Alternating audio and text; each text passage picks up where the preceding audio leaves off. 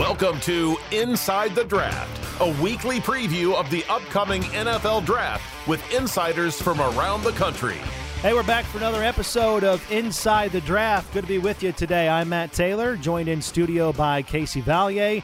And the draft is exactly three weeks away as we sit here and talk right now. Round one, Thursday night, April 28th. And it's always good to talk draft this time of year with one of our favorites. Joining us today is Luke Easterling. He's the editor of the Draft Wire and draft analyst for USA Today. And you can find his work on Twitter at Luke Easterling. Luke, thanks for the time, man. What's going on? How are you?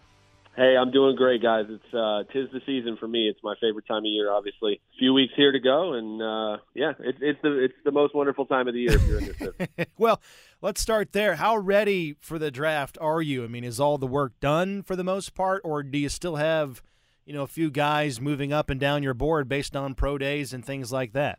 Yeah, mo- most of the hay is in the barn uh, at this point. Um, this last few weeks is usually about um, you know, keeping track, like you said, pro day results here, especially for injured guys, right? Guys that maybe didn't work out at the at the combine because they were still nursing an injury. Um, obviously, guys like Derek Stingley, uh, LSU corner, comes to mind. Uh, big name guys that you know weren't able again to work out in Indy, but now are going to get a chance to to be at full strength for the pro day, so you'll get some numbers there.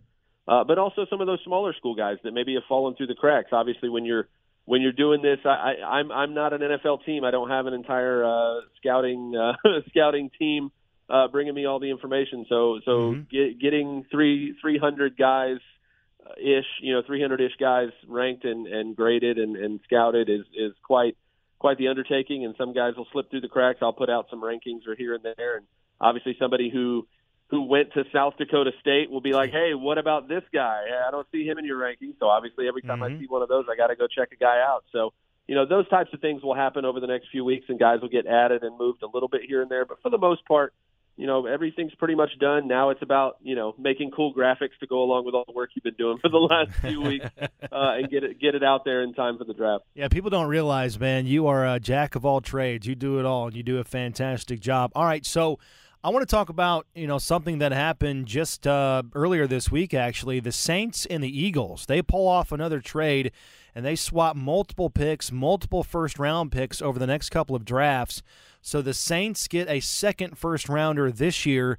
The Eagles get an extra first rounder next year among the other early round picks that they already have. So Luke, I get this from an Eagles standpoint, but but what do you think the Saints are thinking in this trade?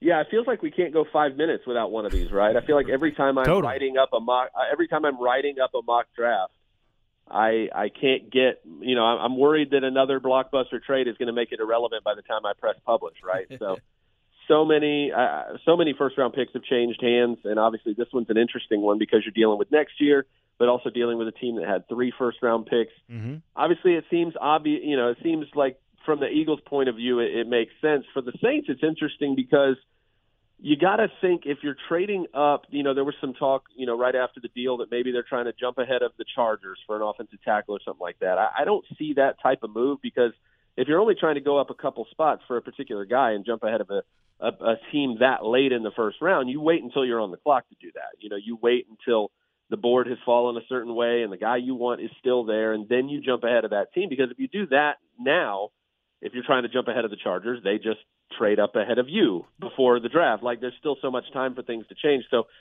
to me, for the Saints, this tells me that there's another move coming. Um, that they are trying to get enough ammo to move up into the top ten. And I feel like you only do that if you're going after a quarterback. So, yeah. um, whether it's Malik Willis from Liberty, Kenny Pickett from Pitt, uh, I think Desmond Ridder is finally rightfully getting the kind of talk that maybe he's a top 20 pick. Um, again, the, the top quarterbacks always go higher, right? They, you know, we've talked for months now about how this draft class is not very strong at quarterback, especially compared to last year's. But it, it's so important to have that guy at that position that even when it may be a weaker class, if you don't have a quarterback, you've got to go find one. And getting one on a rookie deal is obviously a huge, you know, benefit to, to team building and trying to build a winner over the next four or five years on a cheap deal. So you know, a guy like Desmond Ridder going in the top 20, I think, I think isn't crazy. Uh, but that's the type of that's what it tells me from the Saints' perspective is that they're trying they they have multiple first round picks now this year.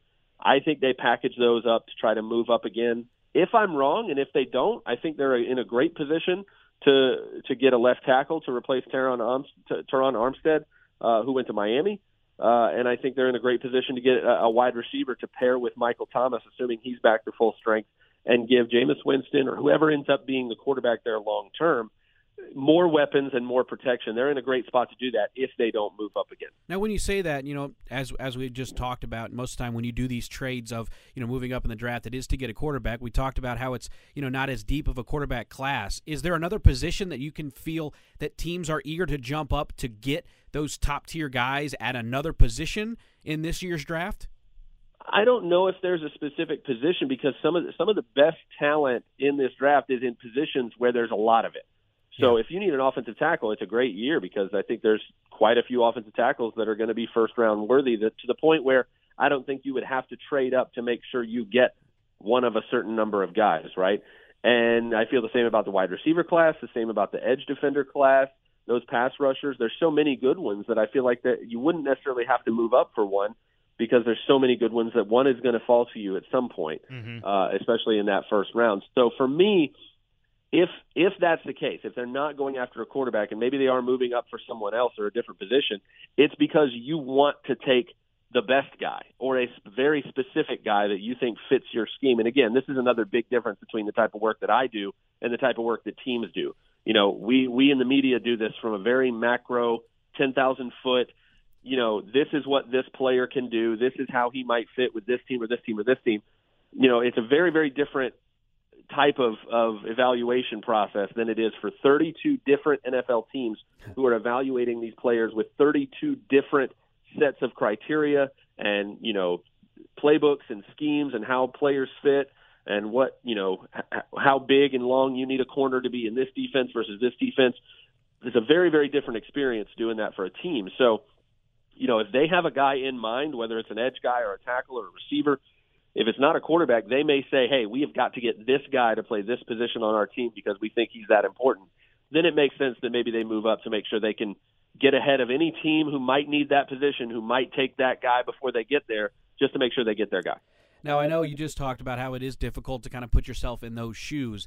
But is there a guy that might be that sleeper that nobody's talking about? It seems like, you know, every year there's a team that trades up to get a quarterback and kind of shake your head and go, wow, he could have probably been available then. Is there a quarterback that's not in those top three you've already talked about, whether it's Pickett, Willis, or is there like a Matt Corral that could be a guy that people are moving up to get?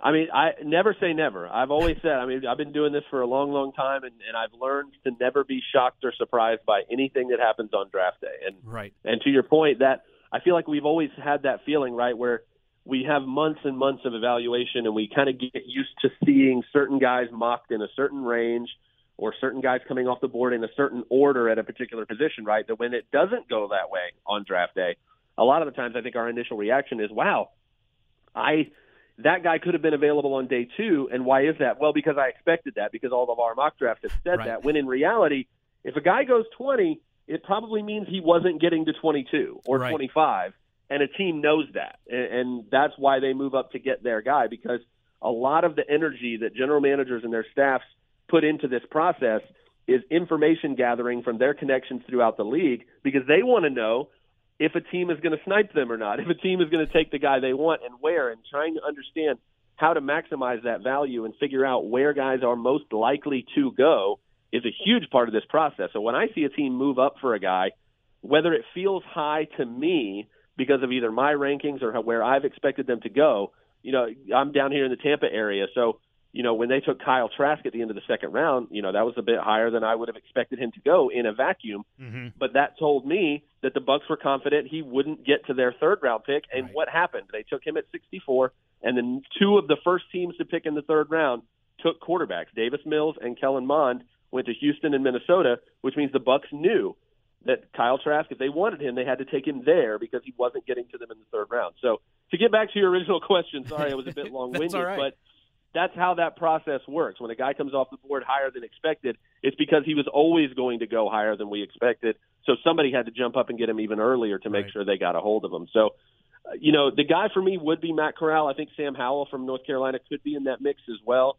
Uh, but I see him more as a second round day two guy. But again, quarterbacks are too valuable. So if all of these top five guys go in the in the first round and, and think about it. If guys like Ridder or Corral or even Howell, if they're on the board late in the first round, that is always the most popular place for teams who need quarterbacks to trade into the bottom of the first round from the second round, in part because you get that fifth year option, right? You get that right. extra year on the rookie deal, which again, when you're talking about a quarterback, if you hit on a quarterback, getting that extra year on that rookie contract is even more important than any other player because again, you're getting him at yeah. basically a bargain rate if you hit on that guy. So, so yeah, Corral would be the guy to me um, outside of those top three that we mentioned earlier that would that would make sense in terms of going higher than maybe we expect. But but all five of those guys, because the quarterback position is too important, and I think they have the tools to be starters at the next level. Wouldn't shock me at all if a team even moves up into the bottom half of the first round to make sure they get one of those guys. Luke, uh, of all the quarterbacks, you, you brought up Desmond Ridder, you brought up Malik Willis. Of all the quarterbacks in this draft class, which of that group is, is most likely to have a significant career? Well, I think uh, overall career, I think that that Willis is is the guy that has the most the biggest chance to be a superstar, I guess, is what. And, and I call this the Lamar Jackson rule because when I went, you know, through the 2018 draft, you know, there was a, a lot of quarterbacks that were talked about going really, really high. And when I evaluated them all, I kept coming back to the fact that all of them had flaws, and it felt like more people were focused on Lamar Jackson's flaws than what he brought in a positive way, and they were less interested in the flaws that those other quarterbacks brought to the table, and that kind of frustrated me. So it kind of changed how I evaluated quarterbacks in a way because let's be honest, if you take a quarterback in the first round and you don't hit, you're getting fired no matter what. Probably. Right. So if you're going to get fired for picking the wrong quarterback, you might as well pick the guy that's the, the greatest chance to, to hit a grand slam, right? Yeah. Hit, take take the guy who's got the biggest, highest ceiling. Because even if you take a mediocre guy and it doesn't work out, you're probably getting fired. So so swing for the fences is what I'm saying. And, and again, Lamar Jackson proved to be a, a fantastic pick and went really, really late. But, you know, coming back to that idea of how, how do you separate a quarterback class?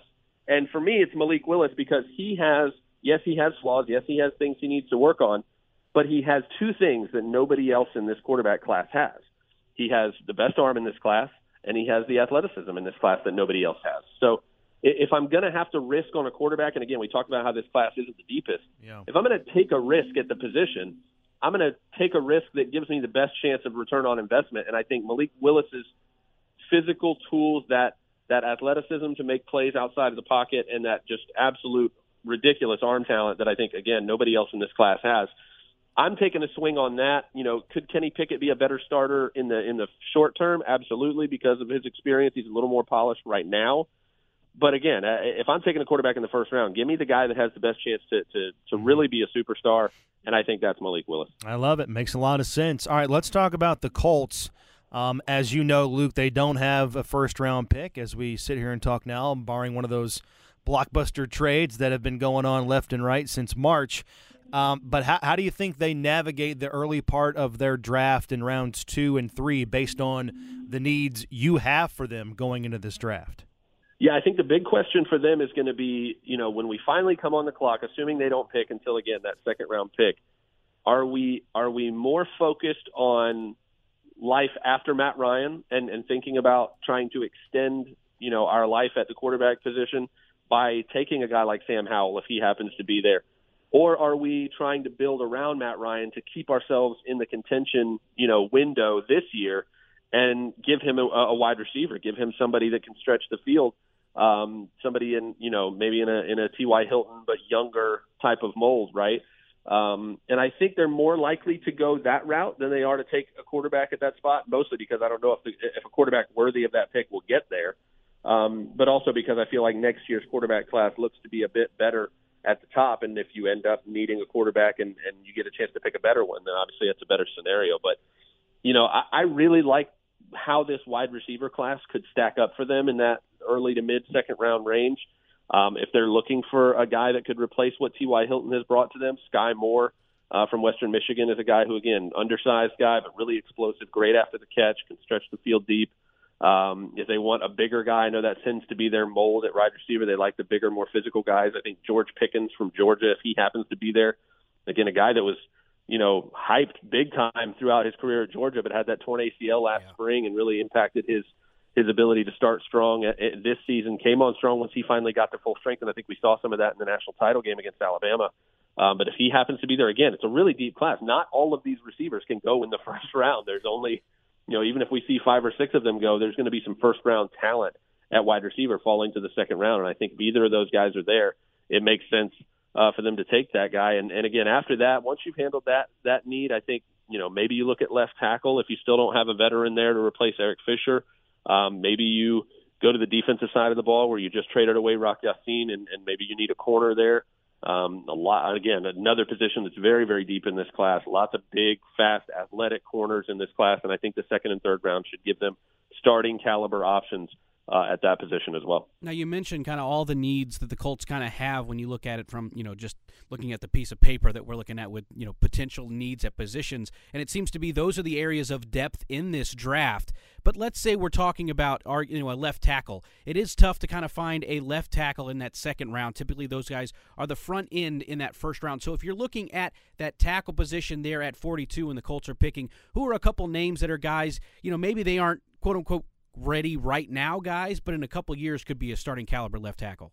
Yeah, uh, one guy that I really like is Abe Lucas uh, from Washington State, West Coast guy that uh, that played in a, a very pass happy offense, so you know he can pass protect. They obviously throw the ball quite a bit out there at, uh, at Washington State, um, so he's a guy that I think again very very athletic, has tons of potential and, and again needs to clean up his technique a little bit. And I think once he does that, which again, that's what NFL coaching is about. I think NFL coaching staffs look at some of these prospects and like, yeah, he's he's a little sloppy. Yeah, he needs some refinement. That's our job. That's what we're supposed to do. Give us the talent, get the talent in the building, and then let us take care of the rest. Um, and I think Abraham Lucas again may, might seem a little early that that high, but again, when you're looking for a left tackle that that position is so important in particular. Right. Um, similar to the quarterback, right? Where where maybe you have to take him a little earlier than in a vacuum you think he might go based purely on a grade standpoint. But if you hit on that franchise left tackle, it's a big deal. Um, another guy, uh, Bernhard Raimann uh, from Central Michigan. The only thing, the only issue I think teams will have with him is he's going to be 25 years old as a rookie. Ah. Um, and again, that's a little bit older than you'd like to have your your first round pick or second round pick be. Um, but in terms of a player, I think he's fantastic. Might be a better fit at right tackle than left tackle. Um, but again, he's a guy that I think would be a quality starter right away. Doesn't quite have the ceiling that I think a guy like Lucas would. Um, but another name to keep in mind in that range. Well, also there when you talk about 25, I mean, we're seeing some left tackles play. I mean, look at Andrew Whitworth; he was in the 40s. So if you look at it that, I mean, that's still a good 15-year career if you look at it that way. So. yeah, for sure. And you're always just trying to get these guys to a second contract, right? right? So exactly. if you're taking a 25 year old guy and you're giving him a second contract at 29, and he's playing playing at a high enough level, you're probably thinking he's probably going to keep playing at that level into his mm-hmm. his early mid 30s. So that's yeah, it's not as much of an issue I think at that position in particular, but it's definitely just something to keep in mind. And and it's it's like anything. This this whole thing is a big, massive, complicated puzzle, and people will talk about quarterback hand size, and they'll talk about 40 times and three cone times, and all of these things to be like, oh, is this overvalued or is this matter at all? Like it all matters but it can all be overvalued. It's all every right. single thing is just a piece to the puzzle. And if one thing isn't there, you have to make sure that what is there, you know, overcomes that and, and makes up for that. So it's everything matters to a point, but nothing matters more than the, the, the whole picture that you're getting on each yeah. of these guys.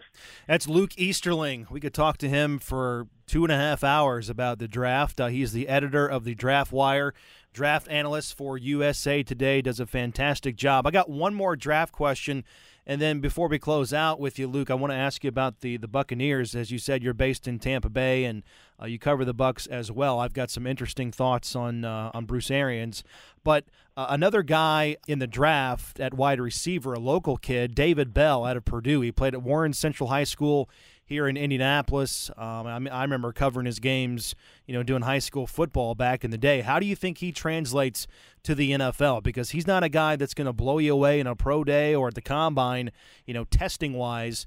But man, you put on his film and he blows you away. How do you think he translates to, you know, this higher level coming from the Big Ten to the National Football League? Yeah, I'm a big David Bell fan. I, I like his game a lot, and I think you were right. We were we were all kind of surprised and disappointed at his combine performance because that's just not the guy we see on film, right? Yeah, it's yeah. just it's not what you see on game day. And again, going in the Big Ten where you know there's there's fantastic competition, and the the numbers he was able to put up, the consistency with the production, and just how much of a problem he was, and how versatile he can be. You know, being down here in the Tampa area, when I put on the tape and saw David Bell, I saw Chris Godwin. Uh, that's that's wow. the immediate comp that came to mind, and obviously you can look at the athletic testing numbers and be like, oh, they're you know they're not the same player at all. But put the film on and, and tell me that you don't see a guy who can line up in the slot, can line up outside, who is tough and physical and makes catches over the middle, can break tackles after the catch and make big plays happen that way. Can can win contested catches and doesn't have to be open to be open, right? He does all of those things. He blocks really well. You know, that's something that I think sets Chris Godwin apart and that more and more teams are looking for receivers who are willing and able to do that he checks all of those boxes. So if you're telling me that the only problem you have with him is the fact that he didn't run a 40 the way you expected him to, I kind of got to throw that out a little bit because I saw him on tape doing things that other receivers in this draft just don't do. And again, he's got yeah. great size, you know, big physical. I think he's athletic enough on tape. He plays fast. And if I had to pick one, give me the guy who who is fast in pads versus being fast uh, in his underwear in, in, in, in Lucas Oil Stadium. So if I had to pick, that's what I would take. So you know, short short answer is I love David Bell. I think he's going to be a really really productive pro. Uh, and I think he just does everything at a high level, similar to what we see, like I said, in Tampa from Chris Godwin. Is he going day two? Is he a day two guy? I think he should. I think he should. If he has, if he's not on, if he's on the board in day three, a lot of teams messed up, and somebody's going to be really, really happy in the fourth yeah. round. No question about that. I think you're right. All right. Um, again, uh, you follow the Bucs, You cover the Bucs. Um, Bruce Arians, you know, he was here in 2012. That was my first year here with the Colts. He's one of my all-time favorite coaches. You know, personnel guys. Just he was awesome to work with, work around. He was so genuine, nice, kind, um, authentic, transparent. Um, I'm sure you have some of the same feelings there, covering him from afar. But but what's his legacy in Tampa uh, now that he's retired. He did a lot for that organization, obviously brought home a Super Bowl, but he did a lot of things behind the scenes that maybe you know about that uh, fans here in Indianapolis and around the league don't know what Bruce Arians' legacy, specifically with uh, the Buccaneers, is and should be known for. I think honestly, I don't know if it's as much behind the scenes, but it's it's the things that have been overshadowed I think over the last two weeks by the by the conspiracy theories that this this decision that he's made has been driven by Tom Brady right. and has been all about you know Brady wanting him out or all, the, all of these stories with with again no basis in fact or any sort of evidence whatsoever, just conjecture and again wanting to to drum up entertainment value. Yeah. I think is is really the purpose for that. And and what frustrates me the most about it isn't just that it's the general you know media people making things up and throwing things to the wall and giving the rest of I think the vast majority of the people in this business who do things the right way giving us a bad name. it's the fact that it has it has overshadowed what Bruce has been saying this whole time about this decision. And again, all those things that you said about your experience working with him in Indy, that's what we've experienced down here in Tampa. And to see him, to, to see and hear him talk in his press conference and all of the the literature that we've seen come out of his decision to to walk away as a coach – that all tracks with that person, doesn't it? Yeah. It all makes sense. That's who we've known. That's who we've seen this whole time. So to see, again, certain certain people in the national media who, again, I think that's part of my frustration too, is the people who are making this stuff up aren't here.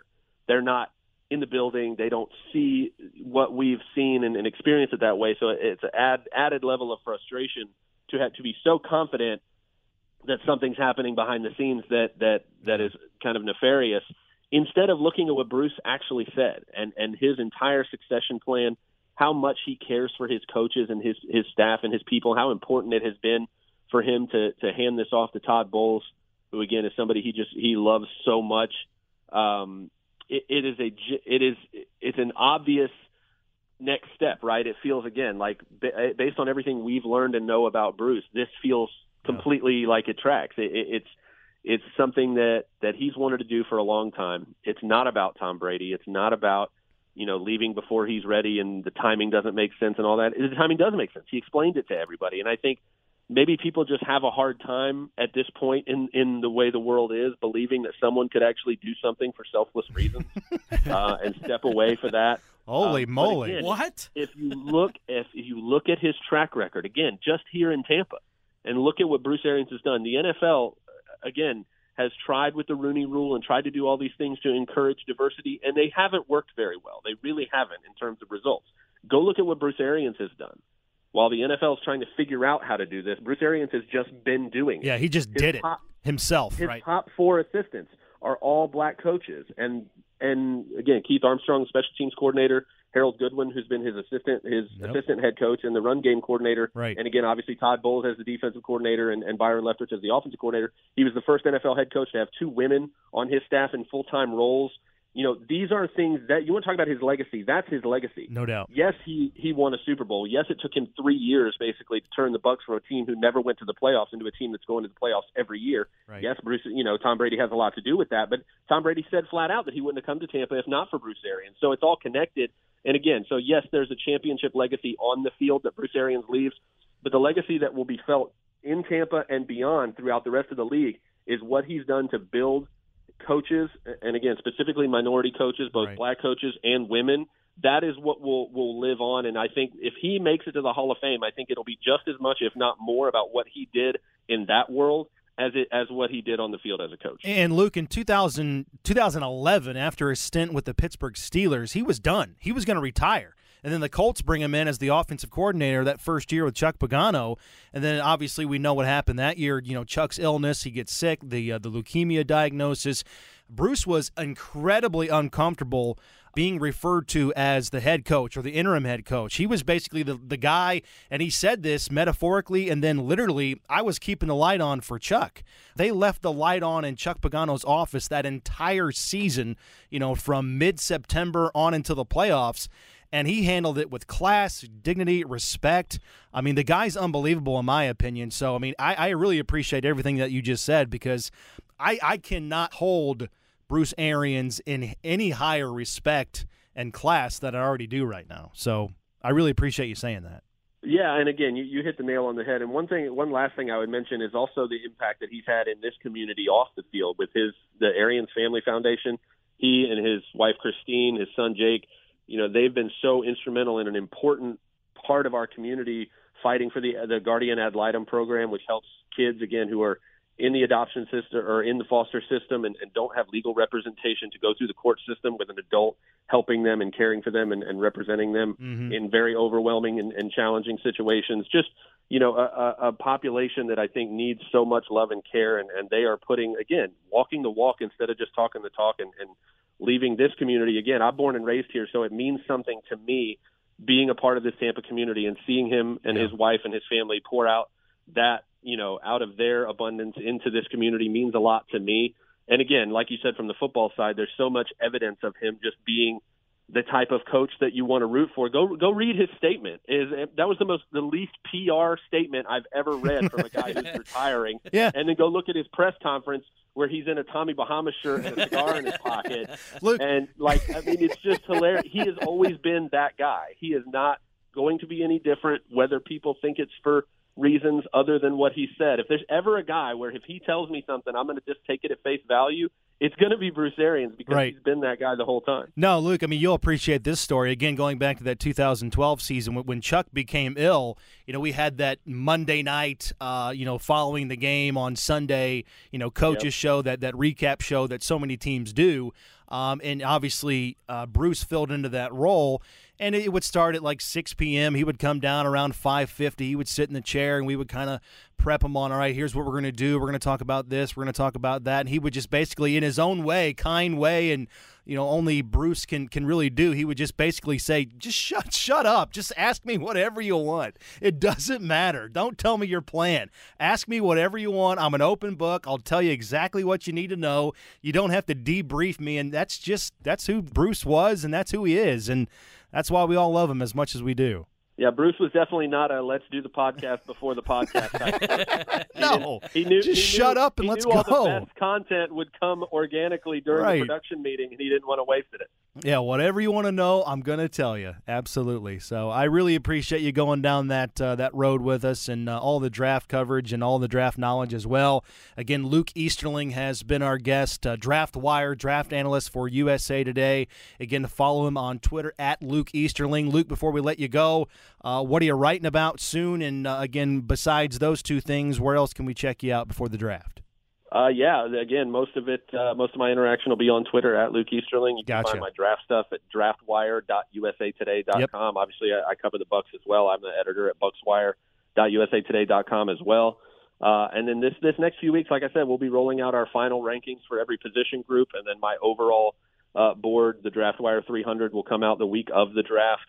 Uh, and then we'll be we'll be talking about sleeper picks, and we'll be talking about small school guys. We'll yep. be talking about all the gems that you can find in those later rounds, uh, and just putting the finishing touches on on whatever news happens between here and there. We got three weeks left, so I'm thinking at least ten more first round picks are going to be traded. Right uh, at, at, this rate, the way the off season has gone, we're going to have yeah. at least four more superstar quarterbacks traded. I don't know, who knows at this right. point, but.